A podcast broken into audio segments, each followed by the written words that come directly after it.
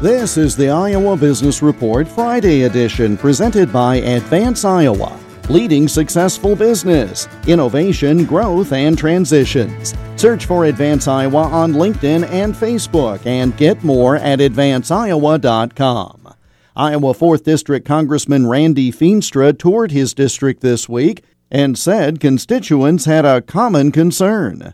This is the number one thing we're hearing when we do our 39 county tour is that the cost of gas, the cost of food, and the families, you sit down, down at the kitchen table trying to figure out how to budget, how to pay for that gas, and then also the food. And, and now the big thing is now you got school supplies coming up midway through July almost, and parents got to think about that. And that's probably the number one issue that is just screaming out saying we've got to do something about it. But you have an administration that is just so focused on things that do not reduce inflation. Two things. They want to continue to spend. They're just trying like ever to do a second build back better. They want to inject another 1.2 or 1.4 trillion dollars into the system. Well, that in essence caused this out of control inflation. When you inject that much dollars into our system, inherently you're going to have inflation. And then number two is you can do a lot of things with the gas prices. I mean, we passed a biofuels bill a week and a half ago off the House floor to have E15 year round to create more infrastructure for biofuels,